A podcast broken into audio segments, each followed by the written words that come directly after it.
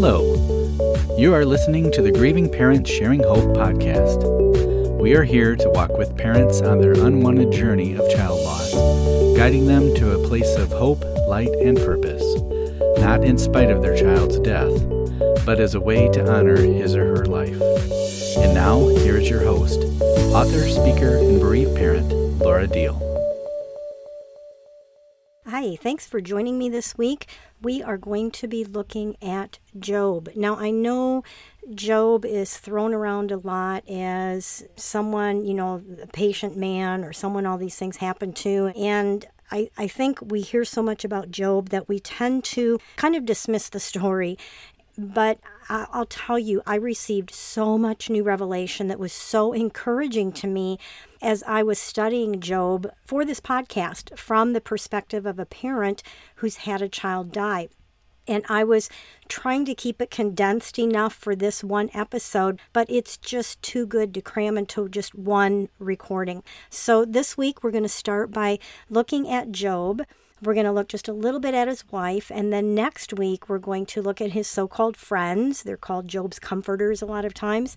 And we're going to look at God's response to all of it, and we'll put it all together, hopefully in a way that speaks to you and brings encouragement to you like it did to me, and hope and light to help lift some of the heaviness in your soul after the death of your own child.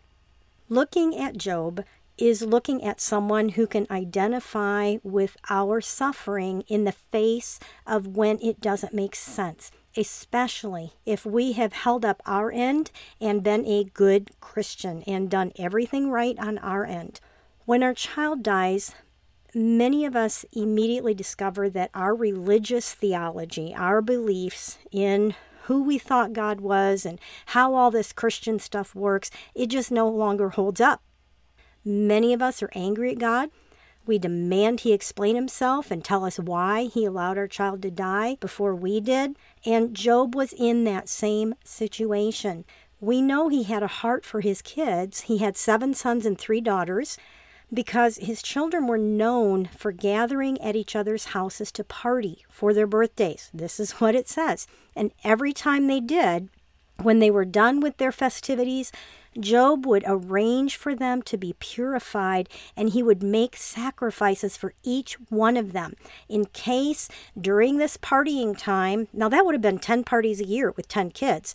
That's a lot. So he would make sacrifices for each one of them in case they had sinned and cursed God in their hearts. And to me, that sounds a lot like what we have done for our kids as far as praying for them. We pray for God's protection on them. We pray for them to receive salvation at an early age and for them to know God and to serve Him. And it's like Job had the same heart for his kids. But then one day, Job lost all 10 of his children in one blow, literally one blow, because a big wind came up. They were having one of these birthday parties. They were all there, and a big wind came up, and the house collapsed on all of them, and everybody died. One blow. And not only that, on the exact same day, Job lost all of his wealth and his finances. And then a little bit later, he lost his health as he got a disease with big, painful boils all over his skin. And I know that some of us have also had horrible things hit us, either right before or right after the death of our child. I know we did. I went through a few things that happened after our daughter Becca died that just left me reeling. And we'd gone through some pretty heavy things before, actually, and it just leaves you reeling with how much is enough. And I remember I even had someone, a pastor actually, at one point say, how much can one family take? And so I know some of you have experienced this as well. And it can cause us to question God even more, because it's like, wasn't the death of my child enough? We all understand the pain of grief experienced by Job and his wife in losing a child. And as bereaved parents, we may have a lot of those why questions for God after our loss, just like Job did. And these are normal typical questions that come into our minds. And I think it's great that this is in the Bible so that we know that these questions are normal, wanting God to tell us why, what is going on here. So the story of Job is helpful for understanding our deep, dark grief that came from the death of our child and to find out God's perspective on all of it. Most of us know that what happened to Job happened because Satan came to God, and it was like God almost presented Job to him. I want to read this in the first chapter of Job. I'm just going to read verses 6 and 8. It says, "One day the angels came to present themselves before the Lord, and Satan also came with them. The Lord said to Satan, 'Where have you come from?' Satan answered the Lord, 'From roaming through the earth and going back and forth in it.'" Kind of like, I was just checking things out on earth. "Then the Lord said to Satan, 'Have you considered my servant Job? There's no one on earth like him. He's blameless and upright, a man who fears God and shuns evil.'" I'm going to share more about this exchange later in next week's podcast, and I hope you stick with me and you join me again next week, because there's something pretty amazing here I discovered as I spent time studying this. But I just want you to realize where this came from. Now, when all of this happened to Job, his theology was definitely tested, what he believed about God being true and righteous. And here's where I think it gets really interesting. We read his very first response in the first chapter of Job, verses 20 to 22, and I want to read that. He says, "Naked I came from my mother's womb, and naked I will depart. The Lord gave, and the Lord is taken away. May the name of the Lord be praised." In all of this, Job did not sin by charging God with wrongdoing. And we're going to start unpacking a lot of this today. But I want to say, some of us were like this when our child died. I was one of those. I drew on God's strength. When Becca died, I spoke at my daughter's funeral, sharing encouraging scriptures that were an anchor to me in those first few days between her death and the funeral. It was like 5 days in there. And I was a lot like that. I just had this strength in me. I don't know. Well, I know where it came from. It came from God, okay? But after he makes this declaration here, we see Job go back and forth, struggling with questioning God and standing firm in his belief that God is righteous and good. And I'm just going to run through some of these scriptures really quick, because I want you to see that Job struggles the same way a lot of us struggle. So in chapter 3, Job says, "Why didn't I perish when I was born? I would be at peace right now." Verse 21 in chapter 3, "Why doesn't death come for those who long for it?" Down in verse 25, he says, "What I have feared has come upon me. What I dreaded has happened." Okay, I'll just stop right there and say, if you're like me, one of the things that I used to think was, okay, I've been through this and this and this, and they were all really bad. I mean, I've been through a lot of deep, dark things in my life, but at least I've never lost a child. I mean, that's something that we kind of all feel like that's the worst of the worst that could happen. And then it happens. And that's what Job is saying. What I feared has come upon me. What I dreaded has happened. I want to go to chapter 6, and I'm just going to run through you just need to hear this, okay? Just some of this back and forth. Job says, "If only my anguish could be weighed and all my misery be placed on the scales, it would surely outweigh the sand of the seas." Don't you feel that way? Yeah. He says, "Oh, that I might have my request, that God would grant what I hope for, that God would be willing to crush me, to let loose his hand and cut off my life." He says, "What strength do I have that I should still hope? What prospects that I should be patient?" I'm going to run over in chapter 7. "I have been allotted months of futility, and the nights of misery have been assigned to me. When I lie down, I think, how long before I get up? The nights drag on, and I toss and I turn until dawn." He says, "When I think my bed will comfort me and my couch will ease my complaint, even then you frighten me with dreams and terrify me with visions, so that I prefer strangling and death rather than this body of mine." This is raw and real, isn't it?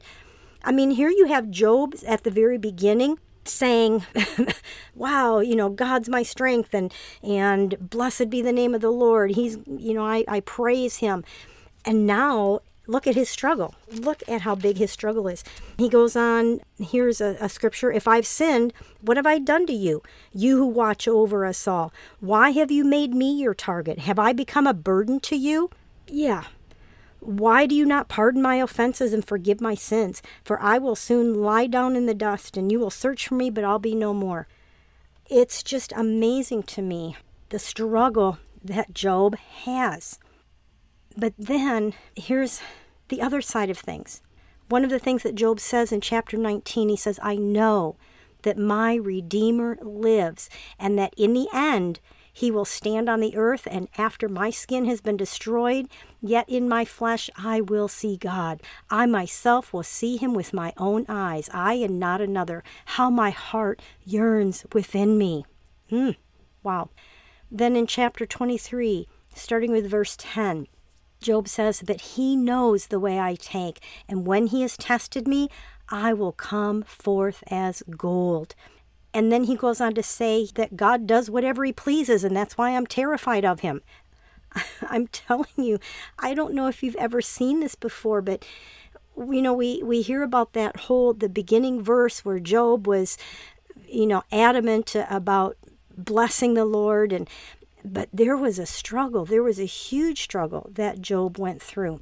And in chapter 28, almost the whole chapter is Job reminding us that in the depths of the darkness come some of the most valuable things on earth. And I think by looking at all this, it's pretty clear that Job wants some answers. And he's also pretty convinced that there is nothing he has done on his end to bring these horrible tragedies on his life. And I want to assure you that you haven't either, because I know I hear from some of you that you struggle with, is God punishing me for something I did? And I want to tell you, no, that is not the case. Now, how can I say that? I don't even know what's in your past. Because in Job 9:13, he says, if only there was someone to arbitrate between us. Now, Job didn't have that, but you do. And his name is Jesus. If you have received the gift of salvation through the work on the cross, every single sin that you have ever done is under the blood. It has been forgiven. You have been washed clean of it. He paid the price for your guilt and your shame of it. And a lot of us still hang on to the guilt and the shame. Even though we've been forgiven, that guilt and that shame, God's forgiven us, but we can't forgive ourselves. Isn't that true? So there is no way, there is absolutely no way that God is punishing you for something you did in your past, because it is all forgiven already. It is all under the blood. Any future sin, when Jesus died, we hadn't even been born yet. So every sin of our entire life is under the blood. So there is no way that you are being punished for something that you did in your past. And the Bible also tells us that Jesus is in the throne room interceding for you on your behalf. See, we have someone to arbitrate between us. So when your child died, it had nothing to do with anything in your past. I think what seems to bother Job the most is how alone he feels and how alienated he feels, even from God. And I just want to bring up just the little thought here that Jesus experienced that also on the cross. I know there are times I have felt that, but Jesus himself, when he cried out, my God, why have you forsaken me? And I don't think that's what happened. I know we talk about how God turned his back on Jesus because he couldn't look on the sin and all of that. But then how could Satan come to the throne room?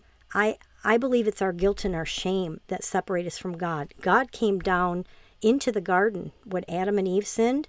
He didn't stand up there and say, I'm such a holy God and you sinned and now I can't come down. We're separated. We'll never be able to be together until I make this right. He came down into the garden looking for Adam and Eve. So I don't believe, even scripturally, it's not our sin that separates us from God. It's our guilt and our shame. It's on our end. He did everything he possibly could to make everything right so that we don't have to experience that aloneness and alienation from God. It's on our end. Jesus was quoting something David said in the Psalms. My God, why have you forsaken me? And so I don't think that God actually forsook him. I think Jesus couldn't feel his presence for the first time ever because of the guilt and the shame that he was carrying on our behalf. So anyway, hopefully that helps someone. So what I was saying is I really do think that what bothered Job the most is how alienated he felt from God at that point in his life. And in all of his complaints and his pain and his confusion, it is interesting that he doesn't turn his back on God. He falsely accuses God for causing this because he thinks God did this. Now stop and think about this. God did not do any of this. Satan did it. And a lot of times we blame God for something when it's not God. Now, I understand that he lifted his hand of protection off of Job, and that's something we're going to talk about next week, and we're really going to get into that. But even when Job falsely accuses God for causing everything that happened, he still knows that even within all of what he's going through, there's something in him that knows that God's the only one who can give him hope of any kind of restoration. And not necessarily the restoration of God's gifts as such, but for restoration, a sign that he still has God's favor in his life. And there's a lot to unpack in that as well that we'll talk about next week. But so much of our pain is because I think we have a hard time seeing any perspective except our own. We're so, rightfully so, blinded. Our grief is all-consuming. And all we can see, all we can feel, the only thing that is in front of us is the painful earthly loss of our child. And thankfully, we have a lot of examples in the Bible besides Job who were given an assignment by God, or they had a painful tragedy happen that made absolutely no sense to them. And the thing is, when we read about them in the Bible, and these are historical accounts, they're not just like, we call them Bible stories, and I think we forget the reality. These were real people that had these things actually happen to them. And as we read about them in the Bible, it's easy for us to have a 20/20 vision. We can see what God is doing. We can see the story. We can see what God is doing in their lives and how it helps us. And we can see how God took whatever it was that happened or that he asked them to do. That it just, we can see it. But think about the person who was actually living it. It couldn't have been easy for them because they didn't have God's perspective. They didn't have the whys. Like, we can read about it and we know the whys. We read it from God's perspective, really. I'm thinking about people like Abraham being told by God to offer his only son, Isaac, as a sacrifice. I mean, Isaac was God's promised heir, and it took years before Isaac was born, before God made good on that promise. And now God's telling him to sacrifice him like the pagans do. It's like, wow, that's just mind-boggling. But Abraham did it, trusting God in that. But it couldn't have been easy. And we read the whole story. And we know the beginning from the end. But Abraham didn't know that. And I know he tells Isaac, you know, God will provide. But wow, I mean, that's just crazy when you think about that. How about Gideon? He had to face hundreds of thousands of the enemy's army with only 300 men. God cut Gideon's army down, God's army, to only 300 men. And they were armed with a torch inside of a pitcher and a horn to blow. Wow. Thanks, God. You're sending me into battle with this. I mean, that's crazy, isn't it? We, like I said, we read the whole story. We see the beginning from the end. We see what God was doing, and it's a great story, and we can learn from it. But wow, think about Gideon in the middle of that. He didn't know the end. He didn't know what God was doing fully. How about Moses being asked to confront Pharaoh and everything that happened there, and being asked to lead over 1 million complaining, ungrateful slaves into the promises of God? That had to have been hard for Moses, and he didn't get to see the end of that. All he had were the promises of God that he was trying to do his best to walk out. Last week, we talked about Mary, the mother of Jesus, who accepted the assignment as a girl, being a woman out of wedlock, pregnant, the shame that came with it, the possible stoning. And then when Jesus was circumcised, taken to the temple for his dedication and his circumcision, I mean, she had a prophetic word over her that a sword was going to pierce her heart also. She didn't see the full story like we do. She was living in it. What about Apostle Paul? Wow. All the things that he went through, he lists them all: stoning, left for dead, twice, shipwrecked. I mean, just all kinds of crazy things. Painful, hurtful things. I mean, there are so many examples that we have in the Bible. People who went through traumatic things and they didn't see, they were living it out, just like we're living it out. We can't see what God is doing. We can't see why God allowed it. We don't understand it. And neither did these people as they were going through it. Somehow, through everything Job was going through, though, he was able to continue to trust God. And he didn't have a Bible to read. He didn't have all these other people to lean on. Even though Job didn't understand what was happening, he still continued to trust God. He questioned God. He accused God. But he still was unwilling to walk away from God. And this is not to put guilt on any of you if this is an area you're struggling in. Do not feel guilty if you're struggling here, okay? That's why we're talking about this. It's okay to be wherever you are in your grief journey. Let's spend just a few minutes talking about Job's wife here. She is most famous for her line of telling Job to curse God and die. When most people look at this, it isn't through the eyes of someone who has experienced the death of their child, much less all of their children at once. So I kind of feel like Job's wife is pretty much hung out to dry by the people who read about her and preach sermons about her. Most of you listening are moms who have lost your child. We don't have very many men that reach out for help after the death of their child. And I want to say that's pretty typical. Our husbands, most of them are a bit more, I'll call it practical about their grief. They may bury themselves in their work or TV. They don't want to talk about it. If they do cry, it's not around us. And I want to say there are good and valid reasons for this, and I'm not going to get into that here. But us moms are much more emotional about our loss and the pain that we're in, and we don't care who sees us that way. I know for me, I had some pretty emotional Facebook posts that made Dave, my husband, pretty uncomfortable when he would see them out there. I wasn't one who got angry and blamed God for what happened to my daughter, Becca, but I'll be really honest here. And I'm going to say I don't know how I would have been if I had lost all 5 of my children at the same time. I tear up just thinking about that. How horrible that would be, wouldn't it? To lose all of your children at once. And I know there are a few people that have, and I can't fathom that. Or those of you who have one child and that one child is now gone. I'm so sorry. I don't know what that's like.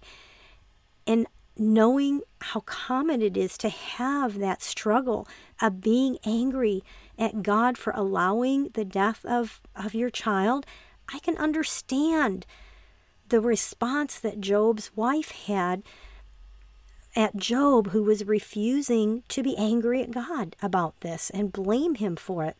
I think Job's wife was really having a hard time with her husband's blind acceptance of the tragedies that happened to them. It happened to both of them, not just Job. And it could be some of that, the differences between the way men grieve and women grieve. See, she was also a victim of what Satan had done to their family and to their finances and to her husband's health. Now, they didn't know that's what had happened, but it affected her also. And it seems her view is that her husband remaining devoted to God was a cop-out, and that he should challenge God even if the consequence of that was his own death. And I think, too, you look at these boils he had and how miserable he must have been. It almost seems like, curse God and die. Just be done with this miserable life. And I can't imagine, what if God had honored that? Oh my goodness, I can't imagine. Everything, and now her husband too. Her statement was obviously made from a place of very deep grief. And what she threw out at him, the words were, "Are you still maintaining your integrity? Curse God and die." And his answer to her was, "Shall we accept just good from God and not trouble?" And my question was, did that make her fume even more? Well, we don't know for sure. I want to quote a friend of mine, Dr. Doug Jensen, something that I heard him share, and I asked if I could have his notes. I'm going to read the notes here. Job did not see any point in blaming God. All it did for his wife was make her bitter toward God and toward him, and perhaps other people as well. Job knew rejecting God would not help. After all, he knew all his blessings were from God. If he was to be blessed again in life at some point, the future blessings would come from God. So rejecting and cursing God would not be helpful. Instead, Job adopted a different perspective. Perspective is so important, and I know it's hard, especially we're in the beginning of that darkness of grief. And when I say beginning, I mean I'm talking months, the first year, the first couple of years even, that the grief, the darkness of the grief can just suck us under and consume us, and we don't have a choice. We're just trying to survive. But within that trying to survive this, just know that God is the one that blessed you with your children, including your child that died, your child that's with him right now, safe in his arms, full of glory, fully healed, no dealing with all the stuff in this world that we're still dealing with. And God still has blessings for you. God still wants to bless your life with good things. And I know it's so hard for us to imagine that. That's impossible without my child here. But it's not impossible. God specializes in restoration. God specializes in bringing life from death, including our own death. After our child dies, we feel like we died, and we don't want to be here anymore. But God still has blessings for you, and he wants to bring restoration and healing to your soul, to your heart, to your life, so that you can not just survive and get through this and live as a shell, just waiting to die, but to bless you in a way where you can thrive again. And I know it might seem impossible, but it's not. It's not. And it's not betraying your child to want to receive the blessings from God. I know for me, I remembered that story about Jacob wrestling with the angel, and how Jacob told God, "I'm not going to let you go until you bless me." And I took that. I began telling God that myself. "God, I'm wrestling with you over this. I don't understand it. It makes no sense. I don't want to be here anymore. I just want to go to be with Becca and with you. I want to be done here. But God, if I have to be here, I'm going to wrestle with you, and I am not going to let go until I see blessings in my life again, and especially that I see blessings that are still coming to me because of Becca's life. I don't want to stay stuck in her death. I want to live in a way that honors her and honors her life." So this is where I'm going to stop. I'm going to pick it up next week, but I do want to wrap this episode up with a couple of things you can be thinking about in the meantime. We're already at about half an hour here, 30 minutes, so you can see why I split this in half.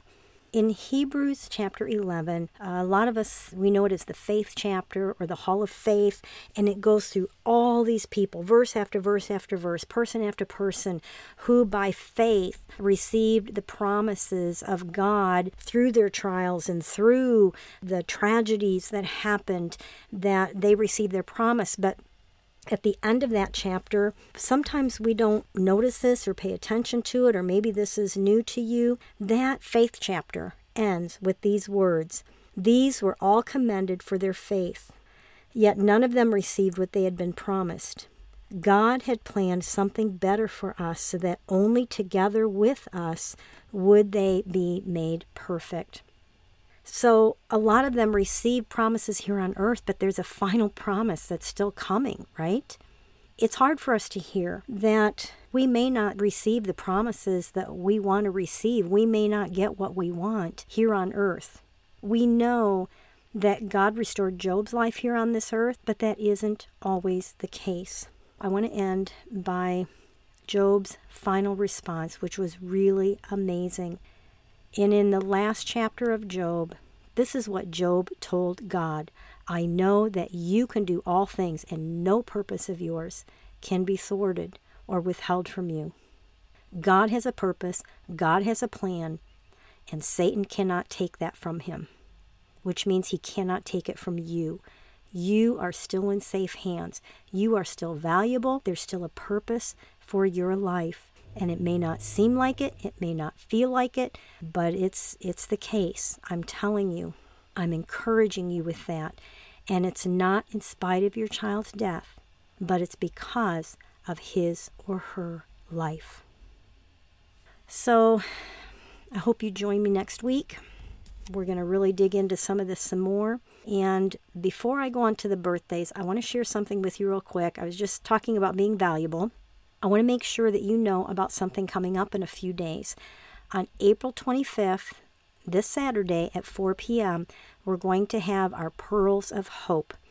Pearls of Hope is something that we do. We open oysters for the pearls inside as a symbol of the value that you have because of your child's life. It's a symbol of hope that we have, that God can take something as horrific as the death of our child and still bring beauty and value into our lives. And like I just said, not in spite of our child's death, but because of his or her life. So we open oysters, and every once in a while we have them in our store, and we do them as people order them, but sometimes we just like to do an on live, encourage people to order them, and we just open a bunch of them. So I'd love for you to be a part of that. If you want to find out more of the details about why we are doing it and how it works, go to gpshope.org/pearls. We're running a special. Becca's birthday was April 13th, so you can see that at pearls.gpshope.org. So I'll have both of those links into the show notes. You can check them out there, or go to our YouTube channel, GPS Hope, and look for Pearls of Hope, and that will explain it also. I really, really hope you join us. Even if you don't get an oyster, join us. It's a lot of fun, and even just watching can remind you that God really can bring beauty from the ashes of our lives. So let's go ahead, and I'll share the birthdays we have this week. First of all, I have Adam Sharp, who was born on April 21st and is forever 19. Christopher Schaefer was born on April 21st also and is forever 25. And then we have Abigail Jane, known as Abby, who was born on April 25th, and she is forever 18 months. We celebrate with these families the day that these special children came into the world and into their lives. And we just rejoice with you that they were in your family, and also that we'll be together again with them. If you would like to have your child's birthday announced to the listeners, just go to gpshope.org/birthdays. There's a form there. Fill it out, submit it, and I will add your child who is no longer here with us on earth to the birthday list, and we will celebrate with you the day of your child's birthday. I would love to hear from you. If there was something you were able to take away from this episode about Job, you can leave it in the comments below, or if you have a question, leave that in the comments below too of this podcast in the show notes. And I hope you join me next week as we continue looking at the book of Job, specifically through the eyes of a parent who's lost a child, especially as we draw some pretty powerful conclusions in this book. They aren't religious things that will keep you in bondage, but they are things that will set you free. So until we're together again next week, remember to hold on. Pain eases. There is hope.